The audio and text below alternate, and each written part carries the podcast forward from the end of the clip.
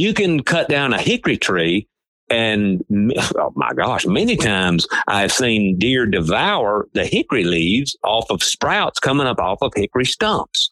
But when there are many other things available that they would rather have, of course, you won't see them browsing on hickory as often then.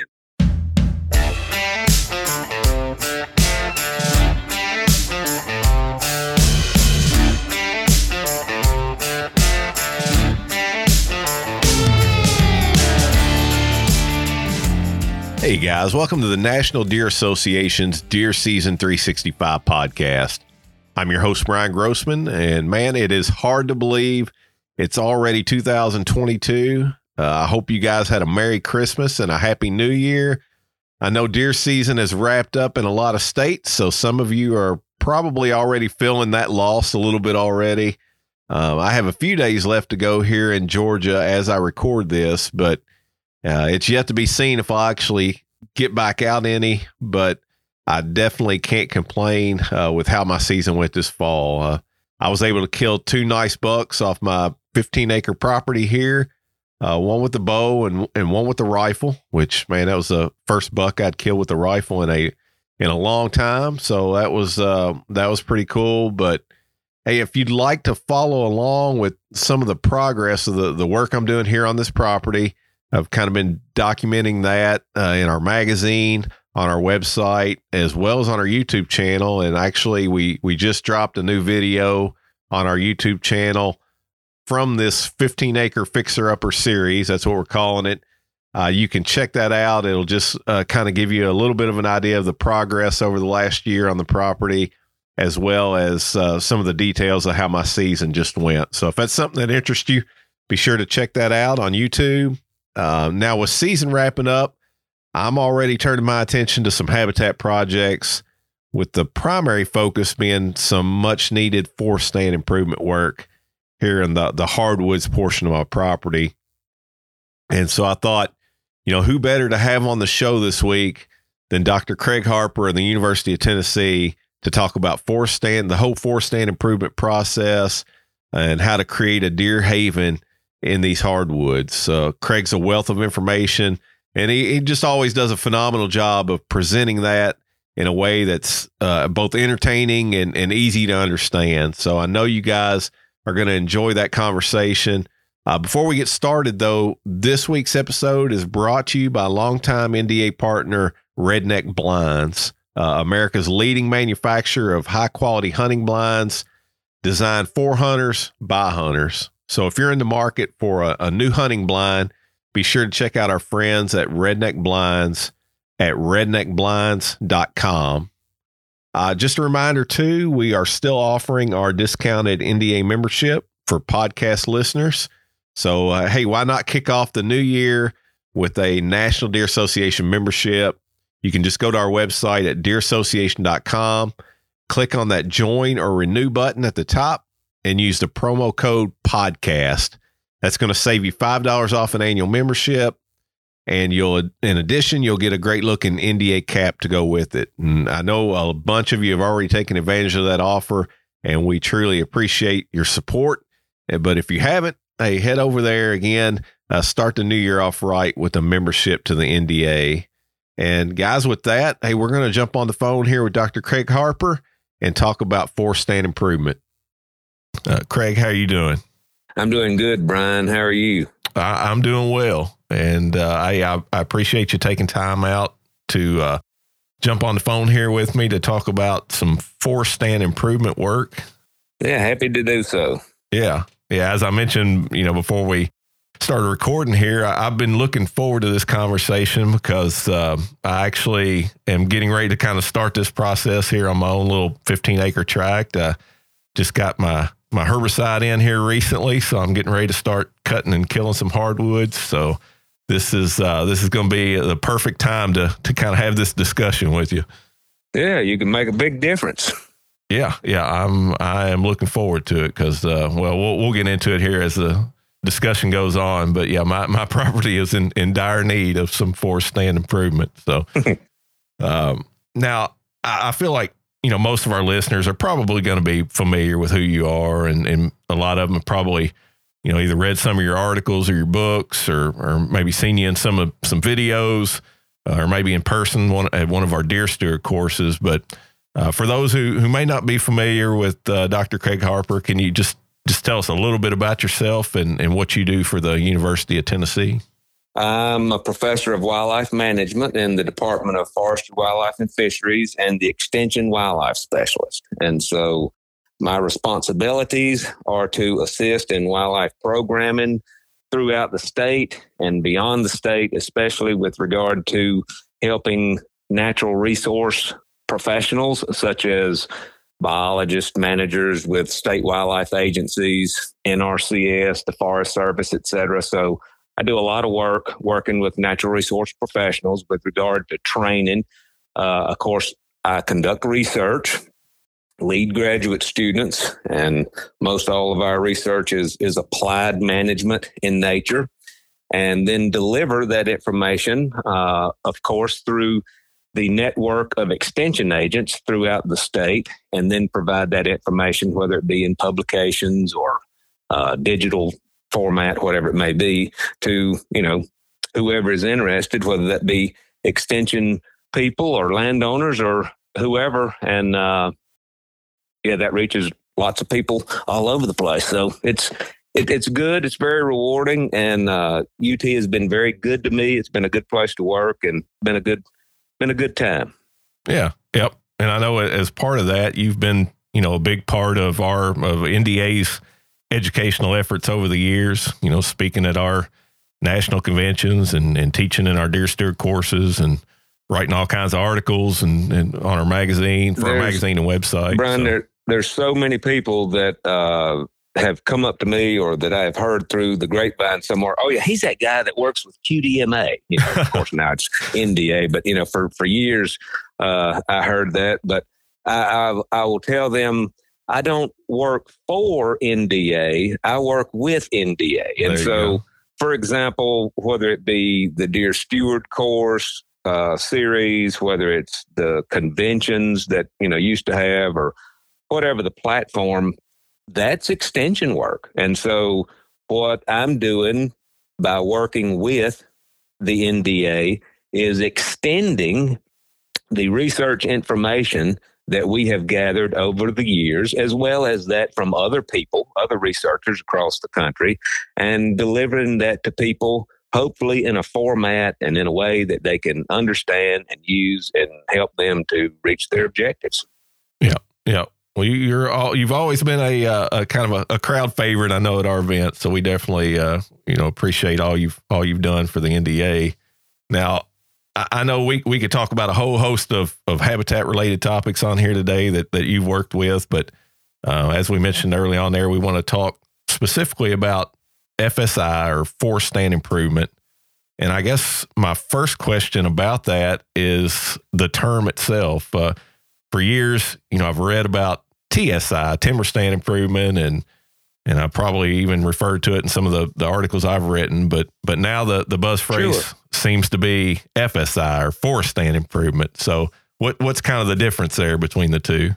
Well, timber stand improvement is what it says. That encompasses a series of practices that you can use to improve a stand for the timber quality, whether that be volume, quality, merchantability, what have you.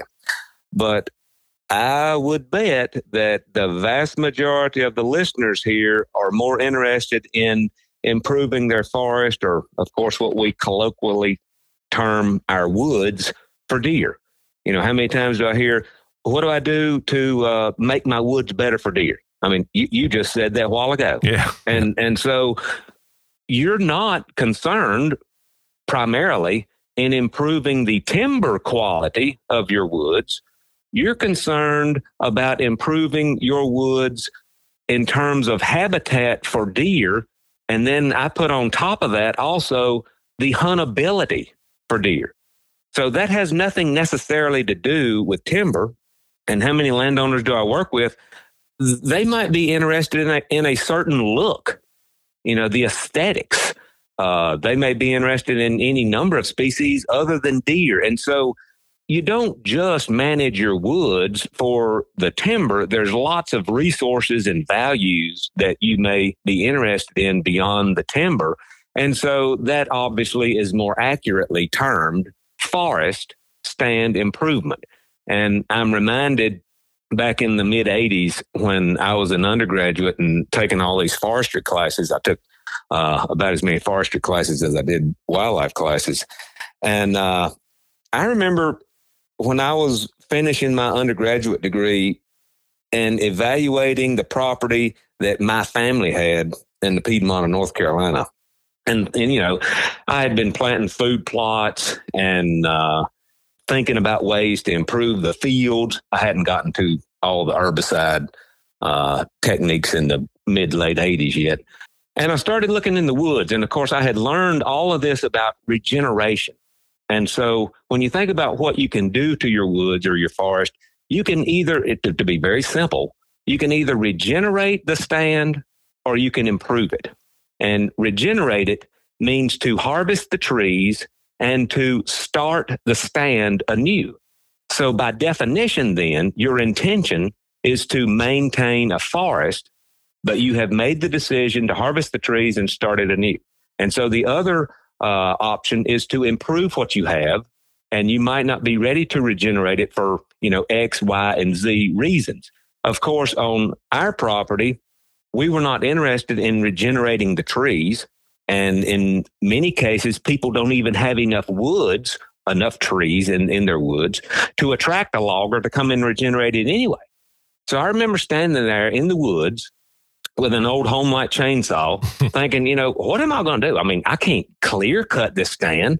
You know, I've learned what that is. I've learned what a shelter wood, a group selection, a seed tree, uh, all of these different regeneration methods are and how they are employed. But I'm not going to do that. I'm not having a forester to come in here.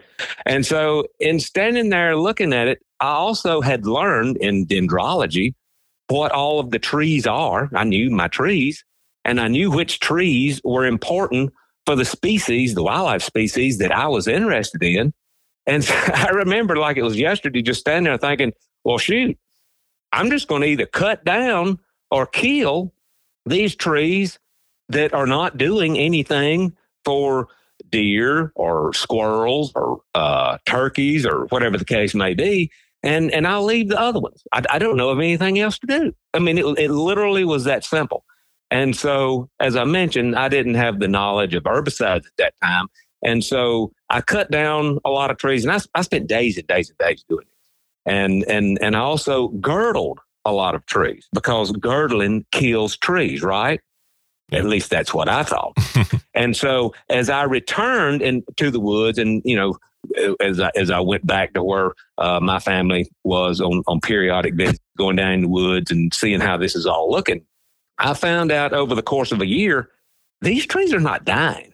And uh, so I got to digging in further and reading, oh, okay, you need to double girdle instead of just single girdle. I went back and again spent many days double girdling, and I'm talking about a fresh double girdle on top of, or you know, beneath that single girdle that I already had uh, implemented on all of these trees throughout, you know, about three different stands, only to come back later over time and again find out, well, a few of them have died, but most of these are still alive.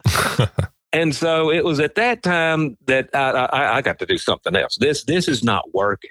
And that's when I began uh, looking into and experimenting with herbicides and what I needed to do to actually kill these trees. So, you know, fast forward to now, you know, over, you know, research and true experimentation, you know, uh, as I was a graduate student. And then, you know, once I became uh, uh, professor here at the University of Tennessee doing lots of experiments, you know, we fine tuned that along the way. But uh, yeah, that's that's how all that started, at least with me figuring I'm not going to cut down all my woods. I don't have anything enough here to really even attract a forester on some of these stands. So what can I do?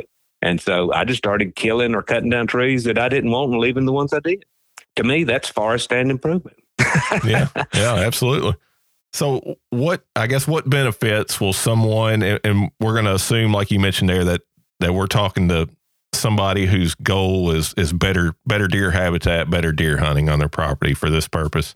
Uh, what kind of benefits, I guess, are they going to see from forest stand improvement work? I mean, how, how's that going to kind of change the the look and and use of their their woods?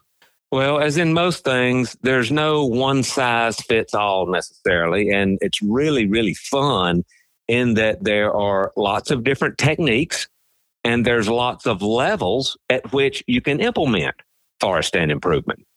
For example, the primary thing that you are doing is manipulating the amount of sunlight that's coming into the stand. That's that's where the tire meets the road. That that's the crux of what you're doing. Now, how much sunlight you allow to come into the stand has everything to do then with the composition of the plants that are in the stand and the structure of the plants that are in the stand. And their structure is referring to the height and density of the vegetation. And so picture this if you clear cut a hardwood stand and walked away, you're going to have anywhere from, on average, uh, 20 to 40,000 stems per acre within the second growing season. So that's really, really dense. Yeah. All right. On the flip side, if you go in and you only remove, you know, five trees per acre in an otherwise closed canopy stand, you may not realize any difference at all. You, you might have only increased the amount of sunlight by two or 3% by doing so. And so somewhere between those extremes, you find out, oh, okay, if I remove enough trees, and I'm talking about the overstory trees, if you remove all of the mid story trees within a mature stand that has a closed canopy, you're going to go from about, on average, 3 to 5% sunlight up to about 12 to 20 percent sunlight, 20, being most, and, and usually that's going to be somewhere around 12 to 15 percent sunlight. So you've got to remove some overstory trees. When you remove enough overstory trees that you have a minimum, an absolute minimum of 20% sunlight coming into the stand, and, and really let's bump that up to 30%, that's when you start seeing an appreciable increase in the understory response. And that understory response usually is mostly woody stems, small regenerating trees and shrubs with some herbaceous plants, but usually not that much. And, and that's going to be somewhat site dependent, but on a majority of sites, it's going to be uh, dominated by, by woody species. That, that's okay. That's still increased browse and that can be uh, enhanced fawning cover. That can be better nesting and brooding cover for turkeys, et cetera, et cetera. So if you then start removing enough trees that, okay, now I've got 50% sunlight coming in, then that response, number one, is going to be quicker. And, and that response is going to be, is going to get taller sooner because of the increased sunlight. And so you, you, you quickly find out, hmm, I can influence the amount of growth and the response in the understory based on how much sunlight I'm putting into the stand. And again, I have to say, and you will see differences by site. And I'm not just talking about, you know, this person's property versus that person's property or Kentucky versus Alabama versus Missouri. It, it's it's more than that. I'm talking about the moisture regime, the uh, the aspect, whether you're on a north facing aspect or a south facing aspect, you can see lots of differences just on any one individual property. But on average, you're going to see the response that most people are interested in with regard to increased deer food, the uh, browse and, and forage available from forbs in the understory by allowing somewhere around 30 to 50% sunlight into the stand. Now, I, I mentioned that there's lots of levels of this. So, okay, I want to take this section of woods and really designate it as a primary bedding area. And I've, I've often used the term a bedding block because I like to have areas or, or desi- designate areas that might be anywhere from like uh, five to 15 acres uh, in uh, this block. And I will make that very thick So I will kill or cut down a lot more trees. And I might allow at least uh, 60, maybe even 80% sunlight to come in. And when I do that, it gets dog hair thick very quickly. And when that happens, you know what the deer are going to do. They're going to be in there thick as thieves. And so it's at that point, with regard to uh, the huntability, uh, for sure, that you when, when I ask people where do the deer bed on your property, and then they kind of look at me, you know, uh, uh, and they got this confused look. Well, well, you should know where deer bed on your property, just like you know where deer eat on your property. And when you create these these bedding blocks, these thick areas, and of course a deer will bed in an area that you know might only be a, a half acre of you know a, a, some brushy area, but that doesn't hold many deer if if you have a, a spot that's like five to fifteen acres, and there's nothing magic about that five to fifteen acres, but through you know just personal experience and, and working on lots of different properties, that size uh, does very very well. And then you can distribute a few of those around instead of trying to distribute a few 25 to 50 acres and, and i would not do that. that that's too big. I won't get into that right now. But anyway you can distribute these bedding blocks around. And so you know that deer are in those literally every day. It's, it's amazing when we put cameras in there and see how, how much deer are using these spots. And then you can actually use that to hunt around with regard to where deer are coming from to get to a feeding area, for example, in the afternoon hunt or whatever, and according to wind direction and your access. And so there we go from improving a stand primarily for the forage to improving a stand primarily for the bedding cover. So I just tried to go through a wide range of uh, allowing different levels of sunlight to come in to match different objectives because there can be specific objectives for which you're using forest stand improvement for. Right. As far as if a person say maybe they, they do have some concern with that future timber value, or, or maybe that's their primary concern with a secondary interest in, in improving their deer hunting. Is, is FSI still a, a viable option? Well, sure. And, uh, you know, even if you're strictly concentrating on timber stand improvement, so you are going in and you might be, for example, killing trees that are surrounding what we call your crop trees crop tree release is a term for that. Crop tree release would be a form of timber stand improvement. And so you are improving conditions for your crop trees. As you do that, you also are allowing what to enter the stand? Sunlight. There you go. so I mean, um, and and it's interesting, and there are there are a few exceptions, but it's interesting that when you improve a stand for deer, by and large, and I mentioned there are exceptions, but by and large, you are removing relatively low value trees and retaining higher value trees with regard to uh, the timber quality. That's not always the case, but oftentimes it is. Yeah. So, so to answer your question explicitly, absolutely, you can improve your uh, wood, your forest stand specifically for timber and at the same time, I'll say even coincidentally, sometimes you're also improving conditions for deer, whether that's for uh, uh, forage or fawning cover, what have you. Yeah. Now let's say, okay, somebody they're interested in, in doing some forest stand improvement work. Uh, now, you know, in my case, as we talked about earlier, you know, I have a small property. In fact, just six or seven acres of it in hardwood. So uh, deciding where to start really isn't an issue for me, but for the guy that might be working with a larger tract of land, you know, 100 acres, 500 acres, what kind of consideration should they take in deciding kind of where to where to start their efforts? Well, how do you start where to plant a food plot?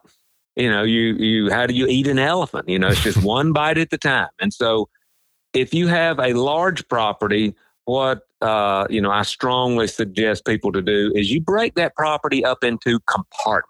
And so then you're managing each compartment based on your objectives and you're taking it one compartment at the time. And so if you've broken up a property with regard to pro- compartments for deer management or whatever wildlife species, but we're talking about deer here, then think about the uh, the biology of deer and how large of an area an individual deer spends its time on during the year on your property. And then you begin to break up this property based on where individual deer are occurring and their uh, seasonal and annual home ranges, for example. And so you might have compartments that are 50 to 100 acres. And on each of those 50 to 100 acres, and you know, each property is a little different, I want to have good bedding cover. I want to have natural forage available. I might have some food plots. I might uh, at least have uh, try to have a water source at least within every uh, 400 yards or so apart. So I, I, then begin to break the property, considering, and, and to me, I, I really do this based on uh, seasonal core home range use, which GPS studies across the country have identified is actually the 50% core area home range of adult does with fawns and of adult bucks is only about 35 to 50 acres. And so you know that's that's pretty small and so if i blow that up a little bit and i try to provide at least everything a deer would need through the year on every 100 acre crudely shaped and uh, uh, separated block and i'm not talking about you know squares or rectangles or circles but you know roughly every 100 acres then you're kind of maximizing the property at that time for deer. You you have good bedding cover dispersed throughout the property. You have natural forage. You might have food plots, et cetera, et cetera. And then, according to your access, you know, the network of trails or roads or whatever, look at all of the different opportunities you then have with regard to uh, huntability.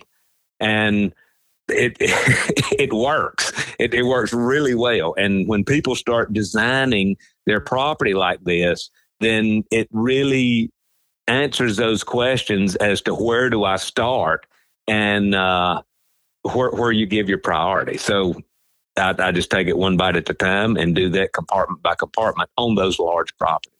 Yeah.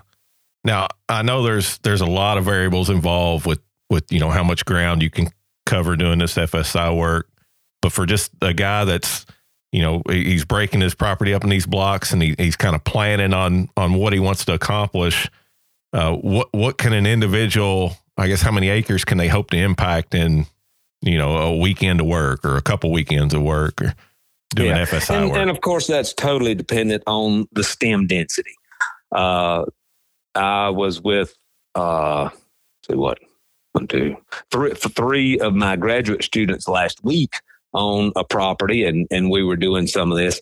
And uh, the stand, one of the stands that we were working in was pretty dense. And and we didn't get the uh, the amount of area covered that I would like to see just because there were there were a lot of trees to treat in there. But when you consider a closed canopy stand and the tree density in a closed a mature uh, closed canopy stand doesn't matter if this is in Wisconsin or central Alabama. Okay. So, you know, I often hear people say, well, you know, that's true in the South. But no, no, no, no, no. this is true in New York. This is true in Wisconsin. This is true where you have uh, those stands along the drainages in, in eastern Kansas, you know, wherever you are. This is true. Okay. So if you're looking at closed canopy uh, stands, and, and let's center this on hardwoods for right now and, and not pines, on average, one person and a buddy, one person running a, a chainsaw. Now you can use a, a hatchet or a machete if you want for hacking squirt, but I prefer to use a small chainsaw because there will be some trees that I want to cut down. And I can't do that with a machete. So I have a small chainsaw. It works amazingly well. I got a, a partner there that's uh, got the squirt bottle. And, you know, if we're if we're doing hinge cutting in some area, we might have you know, uh, a push pole or uh, a, a, rope with a hook or something. You you need somebody to help. Although I do a lot of this by myself, but with uh, one person and and a buddy, a partner there, you can normally cover on average somewhere in the neighborhood of six to eight acres in a day, and that's not bad. And I'm not talking about a long summer day. That's you know it's very comfortable for people to go out after deer season. You know before uh, spring green up and you're out there doing some woods work in the winter and on you know a, a, a nice comfortable winter day you know maybe uh, blue skies and uh, kind of cold temperatures it feels good to be outside. You can you can make a big difference on at least five and in some cases up to 10 acres in, in one day's time with you and a you and a partner. And that's i think that's fairly significant. Yeah yeah, that that'll cover everything I need to do on my property in, in a well, day's if, time. If, so yeah. I'll tell you what, if you have 15 acres of woods, Brian, and it's and it's, and it's all woods, and it's just you, uh, even with varying density, I guarantee you, once you get started and you kind of see, okay, here's here's what I'm doing, and, and you kind of get the get the uh, you know get the feel of it, uh, you will have that property the first level of it you're never done. But you have the first level of that done in easy five days worth of work. You know, that that's just three acres in one day. You you can do that with no problem. Yeah. And and and here's something else that's true, whether it be with food plots or old field management or whatever. It doesn't have to be perfect. You're you're never done. And I've said this many times, as long as the sun shines and the rain falls, you're going to have to continue to manage vegetation because it continues to grow. And when we're managing habitat for deer, you're talking about managing food and cover, which is the vegetation. And that that's that's a lifestyle. That's that's not an event. So you're never done. But that first phase of getting this going in the direction that you want it, you could have that accomplished, I don't think, with any problem with uh, three to five days work. Good deal. Now you mentioned there, you know, doing doing this in in the winter, on a comfortable day in the winter. Is there any? I mean, is there certain time only to do FSI work? Can it be done year round, or what's what's the? No, you you can do this year round, and we do. And as we commonly mention, the exception is if you girdle some of those trees, such as the maples, for example, in uh, early spring, right before the leaves pop out and the sap is really flowing. You girdle that tree, and literally the sap is running out of that girdle. Well, obviously, at that point, the effectiveness of any herbicide that is sprayed into that wound is going to be compromised because it's being flushed out by the sap. But other than that, can do it any time of year. And uh, probably the next question is how long does it take for these trees to die? And so if you do this in the spring, then those trees, all of them, are going to leaf out. You might see a few of them die through the summer, but a lot of them will persist through the summer. And by the time the leaves begin to senesce, those trees that you treated will be done and they will not leaf out the following spring. If you do this in summer, the same thing happens. If you do it in fall, the same thing happens. If you do it in winter, then most of those trees that you treated will leaf out, but they then will begin to wilt up and die through the course of summer. And then, as I mentioned, once you get into spring doing it, it, it just takes it, it just takes a few to several months for the trees to to die. And uh, of course, there's differences a little bit by by species. Um, for example, eastern red cedar.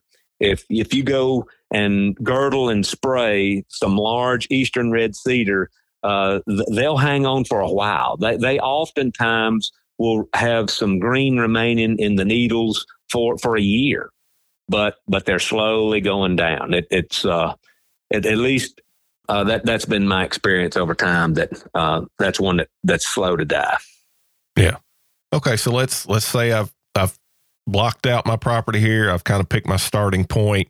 Um, I, I, head into the woods with the chainsaw. I, I guess the, the million dollar question is now, which trees do I, how do I decide which trees to remove and, and which ones I'm going to leave? Well, you know, that's based on your objectives. And so if you're wanting more browse, then if you fail or cut down the tree, then that tree is going to sprout. We're talking about hardwoods here. And so if you don't want that tree to sprout, then of course you would spray the stump. And in spraying the stump, I'm talking about spraying the, the cambium layer, that layer just inside the bark around the stump. You don't have to spray the, the center of the stump. And then that stump will not sprout out. And so I do that with species that deer don't typically select as, as browse. For those species that deer do typically select for browse, I will leave those and, and allow them to sprout, you know, especially things like the elms and black gum, uh, red maple, or at least most of them. Uh, but, you know, things like hickory and sweet gum and uh, sycamore, uh, you know, et cetera, et cetera, sugar maple, you know, deer will eat some of that, but that's not a really highly selected browse. And before somebody writes in, deer eat sugar maple all the time on my property, well, I could kind of guess what's on your property also. And, you know, I'm not trying to be offensive there, but you, you have to think about availability. And I mention that because you can cut down a hickory tree and oh my gosh, many times I've seen deer devour the hickory leaves off of sprouts coming up off of hickory stumps. But when there are many other things available that they would rather have, of course, you won't see them browsing on hickory as often then. So always keep availability in mind when we discuss what deer select. Uh, black cherry is another. Uh, certainly, deer will eat black cherry uh, sprouting. Um, but that's not going to be a highly selected one when there are some other things that are more favorable present. Uh, th- th- but there's there's lots of examples of that. Yeah. Now, now in my case, you know, I, I have some trees that are it's kind of obvious, you know, to remove to go and remove plenty of or not plenty, but I got you know some sweet gum and of course, like you mentioned, I got quite a bit of of hickory, poplar, that kind of stuff. But I also have a lot of nice white and red oaks, um, some beech trees, you know, mass producers if I don't cut some of those, I'm not going to make a whole lot of progress. You know, I'm not going to get a lot of sunlight on the forest floor. So, what I guess what's the criteria there? How do how do I go about choosing which of those mass producers to keep and which ones to to take out? Um, of course, you would want to select more of the oaks to keep because the acorns is such an important food source in, in fall and winter. And you would want to have a variety of oak species, not to concentrate on any one or two, but to have a variety of good overstory oak species of of mass bearing age that that you're selecting for and then go down from there uh, you know, and, and again, it's also dependent on what all is in the stand. But I'm certainly selecting oaks over most of the beeches, and there's nothing that casts more shade uh, other than a hemlock, really, than than than beech, and so they can have a, a strong negative effect on the understory response where you have a lot of beech, and beech is not as frequent of a mass producer quite as as the oaks are. Uh, so, but now I will leave, you know, the occasional beech here and there in, in these mixed stands. Um, of course, I'm not selecting uh, to keep sweet gum or, or many non-mass producers, especially if there are mass producers there nearby. Don't overlook the soft mass producers such as the uh, mulberries, persimmons, service berries, and, and deer certainly will will eat the cherries a, a little bit. So, you know, I, I, like to have a variety of things in my woods. Uh, I also look at the crowns of the tree. Um, that can be a little tricky because, as as we've discussed before, you can't look at a uh, a tree, an individual, whether it be an oak or what have you, and tell if that individual is a good mass producer or not. There's no physical characteristic that will tell you whether that tree is a good mass producer or not. You simply have to go and and look at the trees when the mast is is fallen and see, okay, is this pr- tree producing or not? And so And that can be a little tricky also because scarlet oaks are not going to throw acorns at the same rate or time as white oaks. And so if you're evaluating the various red oaks in your stand, you've got to do that during a year when those trees, you know, whether it's black oaks or northern reds or southern reds, scarlets, what have you, are, are throwing acorns and, and evaluate those trees then. And then for the those in the white oak group, the white oaks, post oaks, chestnut oaks, what have you, you've got to look at those trees during the years that that species is is producing uh, a lot, and then you can begin to see, okay, this is a good acorn year. You know, let's just say for white oaks, there's there's white oak acorns falling all over, but wow, here is a really nice tree, you know, quote, nice. I don't know why we use that term, but it's nice looking, you know, uh, straight, good crown, but there's not an acorn under it. That, that is, that is more common than what you might think. And when you do that, then you can see if you're in a relatively small woodlot. Now, you're not going to do this over, you know, 300 acres, but over a small woodlot that many people have, you can e- literally evaluate the acorn potential of individual trees by looking at them during good acorn years. And that allows you to see which trees you need to keep for acorn production and which ones that you could take out because even though it's an acorn producing or fruit producing species, this individual really doesn't uh, produce much uh, uh, to anything.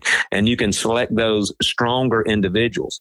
Now, all that being said, if I'm working in an area that's so large that you know I I, I, I don't have time to do that, uh, and, and on average, it's going to wash out anyway because there's going to be enough of those that I release that are going to be good ones, and and you've got to meter that with the importance of the sunlight that you're introducing into the stand. And so when I'm doing that, those that have those little scraggly crown or hardly any crown at all, that's an easy decision.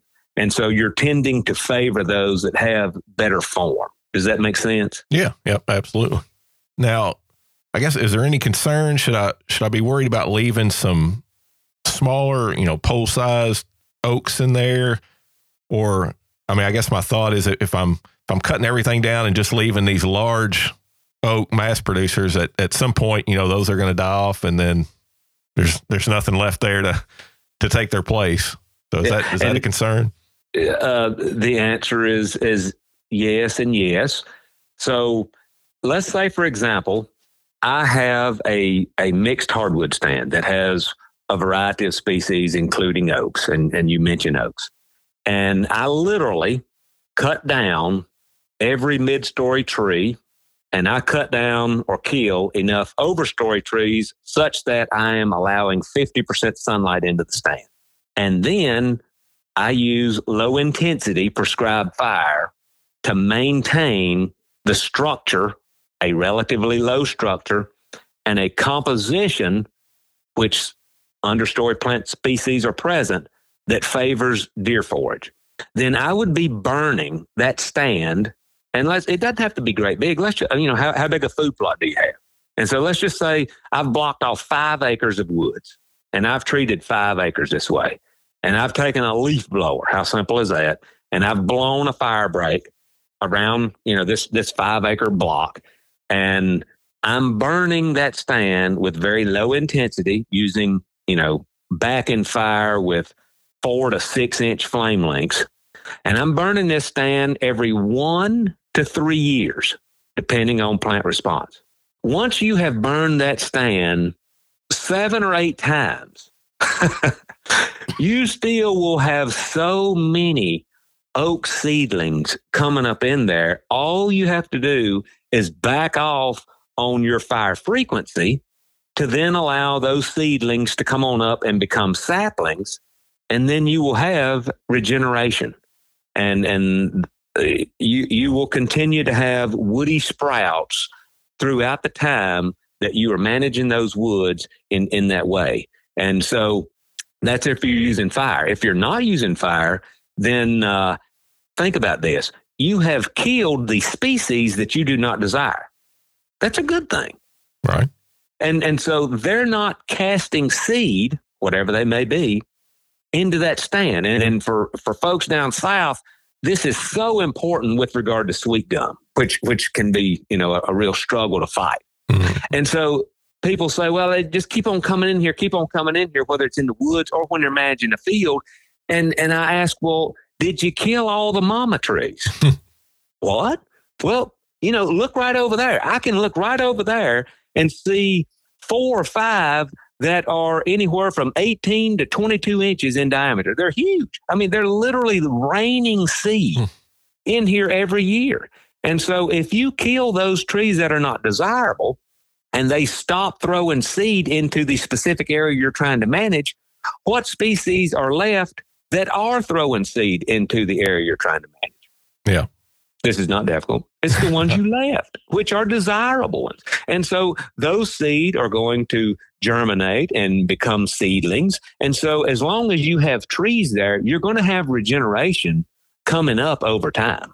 And, and what you have done is you have just improved the stand for your objectives because you have steered, you have influenced the composition of the trees that are in the stand. And, and the exact same thing, Brian, is what we do when we're managing early successional communities.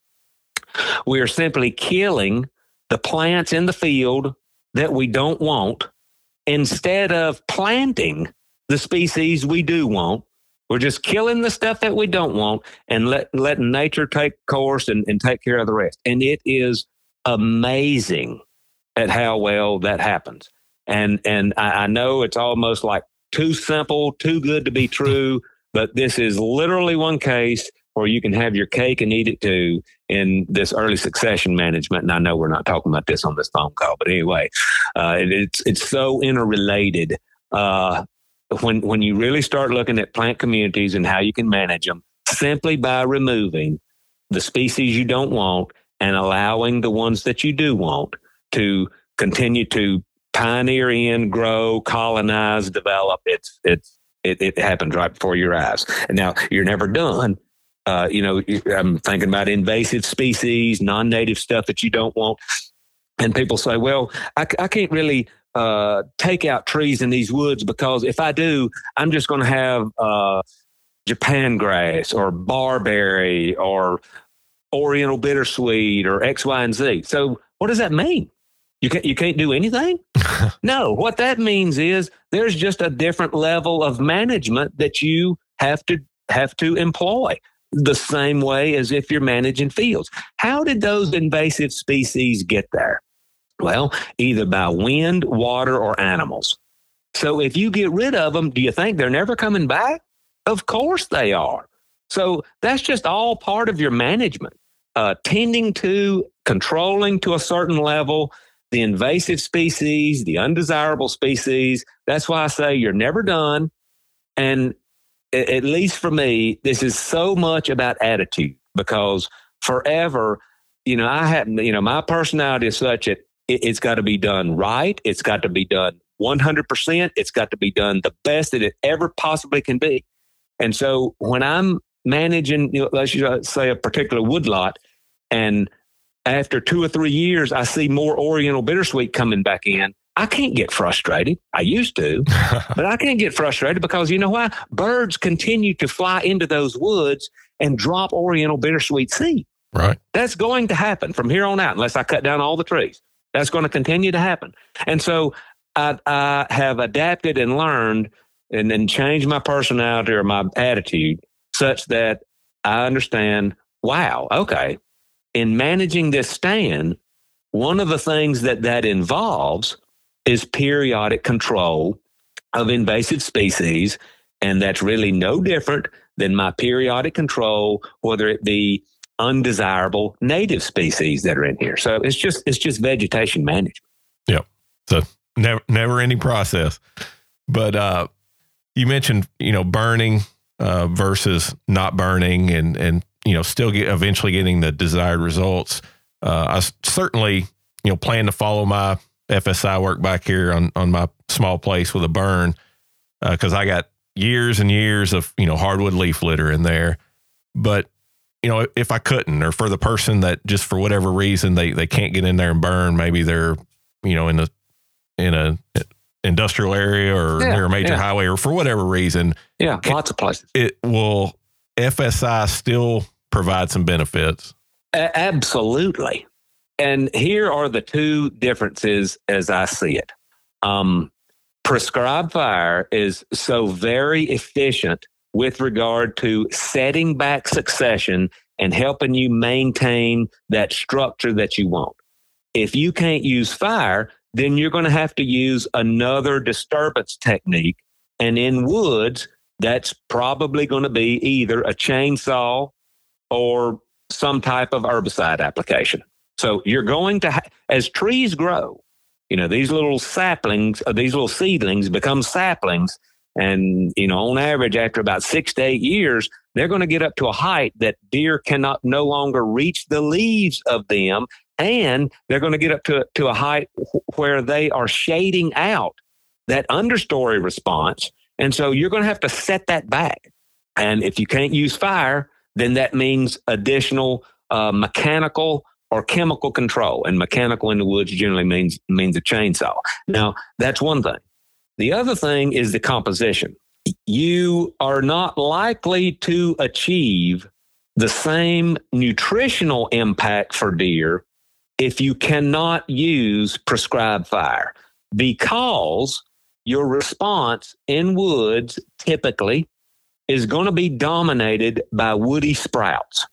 And those woody sprouts, on average, are not as nutritious, not nearly as nutritious as forbs.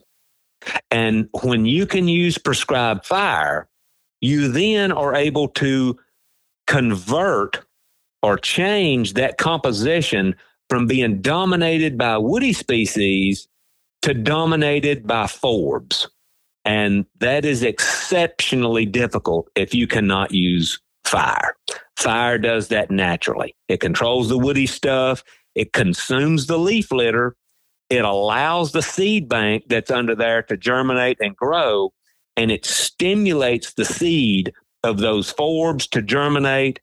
It favors many, many different legume species that are so very nutritious and so very highly selected by deer.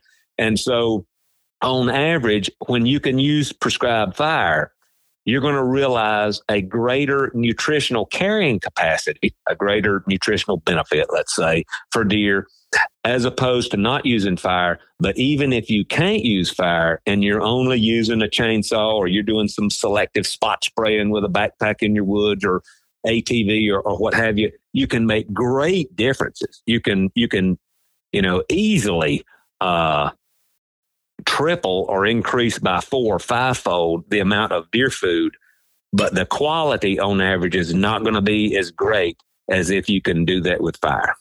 Okay. But but that thick leaf litter, you'll still get an understory response then. Is that going to is it going to slow it down? Is it going to be a slower response than you would see?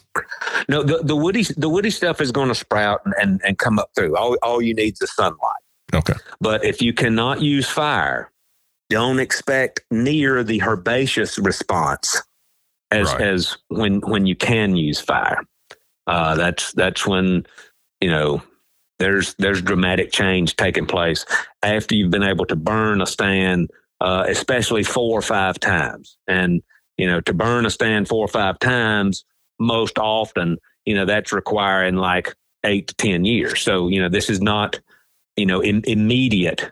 Uh, what the effect of one fire d- does not change the world, but but once you you start burning on a fairly regular basis, and and you learn a little something about when to burn and how your timing of burn can influence the the plant composition, uh, you, you can really get a lot out of your woods, and and especially if you're allowing, uh, you know, in the neighborhood of about fifty percent sunlight in there. Gotcha. You're almost, you can think of it this way you're almost managing a an old field with a lot of uh, overstory trees in it. See what I'm saying? Right. Yeah. And, and that that would be defined as a woodland, not a forest, but a woodland. And and these these woodlands can be extremely uh, valuable, both in terms of food and cover for for deer and and and also turkeys. I know most folks who are managing their property for for deer also have an interest in turkeys. Yeah, yeah. Now we we've talked about you know the ways to to take these trees down, or at least you you've touched on those. Of course, you know you can just simply go in and and cut them down with a chainsaw, and then you've mentioned the uh, the girdle and squirt method. Can you kind of run us through that the the exactly how to how to do the the girdle and squirt correctly, and and what kind of herbicides you're using for that? Um, yeah, I, I, just use a, a, small chainsaw, like a, a Stihl 180. I get nothing from Stihl, but that's a, a, a really nice chainsaw. The weight is is is great. Uh, they're not very expensive. I use the uh, the upper edge of, of the bar and walk around in a counterclockwise motion around the tree, and you're just cutting such that you are getting inside the bark layer. You're not cutting, you know, very deep at all. You know, usually this is uh, certainly less than one inch.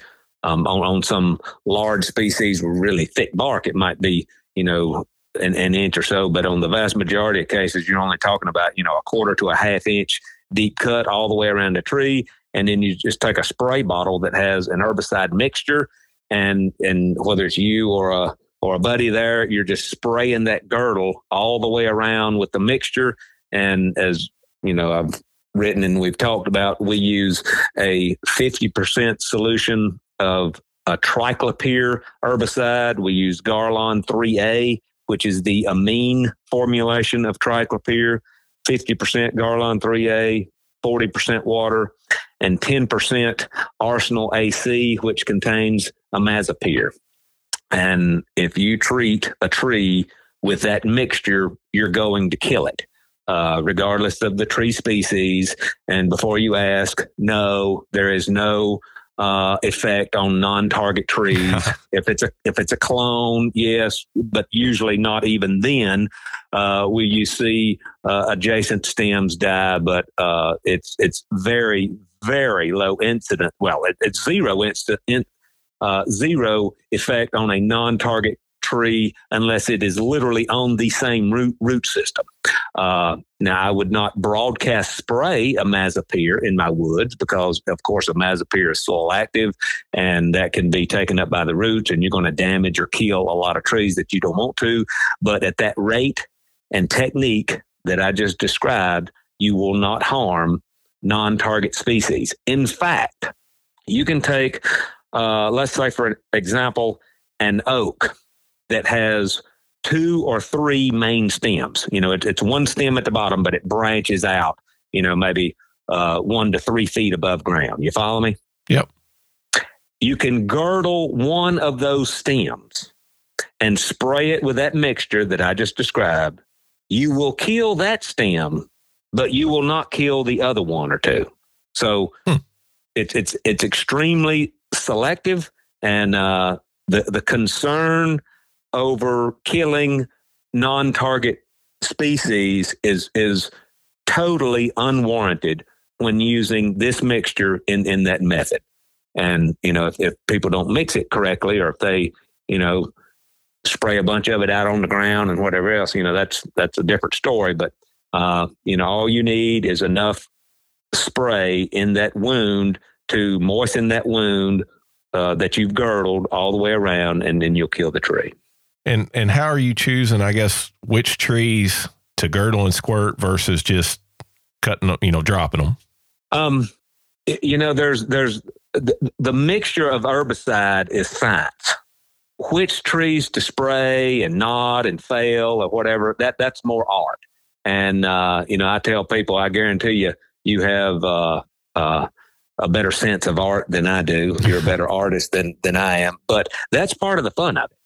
And so if I'm and, and again it depends on, on on objectives, but if I see a an undesirable tree species and it's a large stem, let's say, you know, 18 inches and above, for example, well, that's that's usually a very easy decision. I'm just going to girdle that one and kill it and and leave it standing. Number one, it's going to take a little time. Uh, it there's you know a certain amount there's a certain amount of danger in, in any of this, but cutting felling larger trees on average is more dangerous than than smaller ones.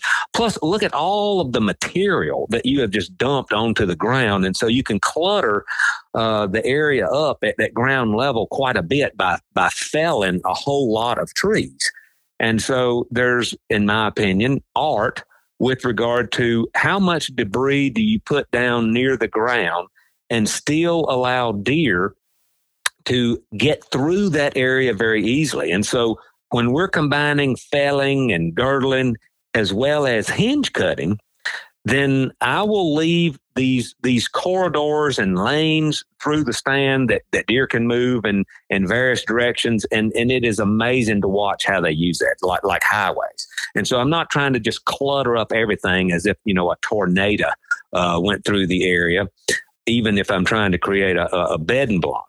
But uh, if I'm just treating a stand and trying to get increased forage, if it's one of those species that deer like to eat the browse, and let's say, for example, the the main stem is about the the size of your leg or so, uh, and and and smaller, yeah, I, will cut that down and and allow those those uh, stumps to sprout. And and true to form has been reported, those uh, sprout leaves are much higher in mineral content. You know, uh, Marcus Lashley and Bronson talking about the mineral stumps. Well, that's that's absolutely true. And when you look at the uh, the content of the sprout leaves versus that of the uh, the crown leaves, there's a big difference.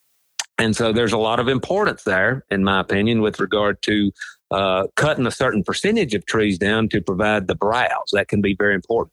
And and even if it's not a species that deer like to browse, of course, that stump is going to sprout, and that leads to vertical structure, which is very good with regard to reducing the visibility, improving the, the cover, whether it be for fawning or adult bedding or what have you. So uh, I, I don't base whether I spray a stump or not just on the food value, but also uh, in those stands where I'm wanting more vertical structure, I'm going to leave more of the stumps unsprayed so I will get those sprouts. Okay. Yeah. So if I was setting up a uh, the finger of a ridge for bedding, then uh, I would probably I would want to spray or not spray, I guess, uh, as many of those stumps to create vertical structure. Then Ab- absolutely, and in in which case in in those instances, the only stumps that I'm going to spray are those of species that I really don't want. Uh, you know, and, and, a lot of times that might be an invasive species or uh, uh, what have you. But if you really don't want that species in there, then then spray it. But other than that, those those sprouts certainly are going to serve as as vertical structure that helps hold deer in that area. And you know, I, I, hesitate to say this, you know, the poor old sweet gum, it gets so much hate. but, uh, you know, if you if you got a stand of sweet gum and you can see through there, you know, 80 yards or what have you, and you cut those trees down and you allow the, the sweet gums to sprout up, well, guess what? Deer are going to bed in there. So, you know, make some lemonade out of the lemons. You know, just because you got a uh, a lot of sweet gum, if if you can cut those down and, and get the sprouts coming up, uh, I, I, have certainly killed plenty of deer coming out of a sweet gum thicket that uh, had been cut, you know, three or four years prior, and and those are the bedding areas that, that the deer select. So it's it's all based on uh, your objectives and uh, the availability of what's on your property. Yeah. Now, I guess one of my concerns as I've started into this is going back in here and and girdling and squirting all these big mature trees am I creating a, a hazardous situation for myself by creating all these uh, these deadfalls? I guess or no. I don't know how else to answer that. I mean, I'm not going to walk into the stand when the when the wind's blowing 20 miles an hour. You know, uh, about nine or ten months after I, I killed a whole bunch of them. But but but no, uh, I mean, lightning could strike any one of them. right. I'm certainly not. I'm certainly not going to avoid killing trees in my woods to help me meet my objectives uh, because I'm afraid a, a, limb might fall on me later. So, so no. Gotcha. Now, what about hinge cutting? Where does that fall into all this? It seems like that was all the rage for a while. Um, don't hear quite as much about it these days. Is there still some some benefit to hinge cutting trees? Well, absolutely, and and I, I, think that is a practice that is is misunderstood by a lot of people, and uh, of course, it can be applied in a number of ways. And I think as a practice, it has been you know, beat up, so to speak, by foresters to an to an extent that is unwarranted. However, when you walk into some stands, especially relatively young developing stands, and people have gone in and hinge cut virtually every tree, I could see where a forester would say, Well, you've destroyed this stand. But then my response would be, How is this different than if somebody aerial sprayed this stand? How is this different than if somebody took a bulldozer and cleared this stand out because they wanted a field there? The bottom line is the landowner is paying the property taxes. And so if the landowner wants a dense thicket that is created by hinge cutting and, and bending over the trees, then that's their prerogative. Now, that's certain that certainly could help uh, that certainly could hurt your regeneration with regard to the future timber value of that stand that that's inarguable but if the landowner has made the decision that that's how they want to treat that area, well, well, that's that's their resource. That that they own that, and so I think a lot of times that practice has been beaten up because uh, of of largely a misunderstanding and how it has been applied in many instances. But I just stated that I worked with some graduate students on a stand, uh, a couple stands last week, and and we were doing a lot of hinge cutting because the landowner was really interested in making this it was about an eight acre stand and making this into a bedding block. And so we were hinge cutting a lot of oaks hickories a few uh, maples. Uh, there was some cherry in there you know relatively small about the size of your calf or whatever that you know we cut down for some browse but I remember saying to the landowner, now, according to who walks in here and looks at this, they're going to accuse you of ruining the stand. I said, I said, but I, I want you to do something. Look at the trees that we left. All of the overstory trees that had good form, and then we probably uh, reduced the the canopy closure down to about 60%. I'm gonna say we probably allowed about 40% sunlight in there. But what we did was we helped the, the landowner meet his objective because we hinge cut the trees at a level that literally blocked visibility. we did this over two days.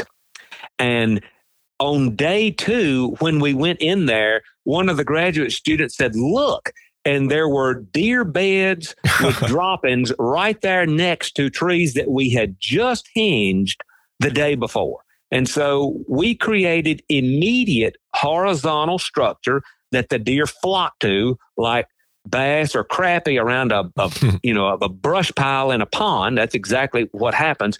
But we did not destroy or even de- uh, degrade the stand because what we did was we hinged the undesirable species as well as the suppressed individuals of desirable species. And those overstory species that we left were desirable species of desirable form, of mass producing age. And how is that different if we hinged those trees that we did versus cutting them off at the stump and spraying them? You see what I'm saying? Yeah, yeah. The, the the seed source for the desirable species is still there. Right. All we did was influence the structure such that deer would bed in that stand per the landowner's request and his objectives. And so we, we didn't destroy the stand. We didn't hurt it. We improved it for his objectives. And we did so by a combination of cutting, girdling, and spraying and hinge cutting. But if various people were to walk by there, they would, you know, oh my gosh, I can't believe you did this. But you know, it's it's just a matter of, of perspective, I guess. Right. Well, Doctor Harper, I, I, could talk. Uh, I could talk deer habit all day, but I did promise you I'd try to keep it to an hour, and uh, I want to respect your time. So we'll we'll go ahead and and wrap this one up, and hopefully maybe we can get you back on here at another time to to cover some other habitat related topics. But oh yeah, no no problem whatsoever, Brian. Always good to talk to you and, and fun to talk about this stuff. And uh, hope you have a good rest of the season and a very Merry Christmas coming up. Yep, to you as well. And I, I do want to mention that uh, Dr. Harper has a, an excellent booklet on forest stand improvement, covers everything we've discussed here in detail and more. And I think that's available through the University of Tennessee website, isn't it? Yes. Uh, if, if someone were to just search for my name and University of Tennessee, you'll see a link for uh, my my web page and kind of scroll down, and there will be icons for various publications. That'll be one of them. And then there's tabs that uh, you know you could click on that would take you to other publications by topics. So you know there's there's a fair number of resources there, but the one on forest stand improvement is down towards the bottom of the opening page. And if you click on that icon, it will take you to a point where you could either uh, read, download, or purchase a hard copy. Okay. Well, good deal. We'll, we'll be sure to include a link to that in the show notes so folks can can check that out. And uh, again, I just thank you for your time, Craig. And uh, yeah, I hope you have a, a Merry Christmas as well. Absolutely. Appreciate it, Brian. Talk to you later. Yep. Talk to you later. All right, guys. That wraps up our interview with Dr. Craig Harper. Uh, thanks so much for checking out this episode of the Deer Season 365 podcast. If you haven't already, please consider subscribing to the show. You know, you can find us on all the popular podcasting platforms like Apple Podcast, Google Podcasts, Spotify, iHeartRadio, uh, and and several more. So about anywhere you could listen to uh, listen to podcasts. You should be able to find us there. Uh, or you can just go to deerassociation.com slash podcast and subscribe directly from our website. Uh, hey, we'd also love it if you take just a second to leave us a five star rating or a written review. You know, those both help us uh, climb the, the podcasting charts and be more visible to uh, to future listeners. So we would appreciate any support you could give us there. For more information about the National Deer Association, you can visit our website again at deerassociation.com. From there, you can sign up for our free weekly newsletter. Hey, you can become a member. And don't forget about that podcast promo code that we talked about at the beginning of the show to get you a little bit of a discount on an annual membership and that free NDA hat. So be sure to take advantage of that. And uh, hey, just enjoy some of our several hundred articles of, of free content right there on our website, covering everything from hunting strategy to food plots, habitat improvement, um, deer management, you name it. Uh, if it's deer hunting or deer management related, we got some good content right there on our website available to you. So check that out. And of course, you can always find us on all the popular social media platforms Facebook, Instagram, Twitter, and YouTube at Deer Association. So, again, thanks for listening to the Deer Season 365 podcast, the podcast where deer season never ends.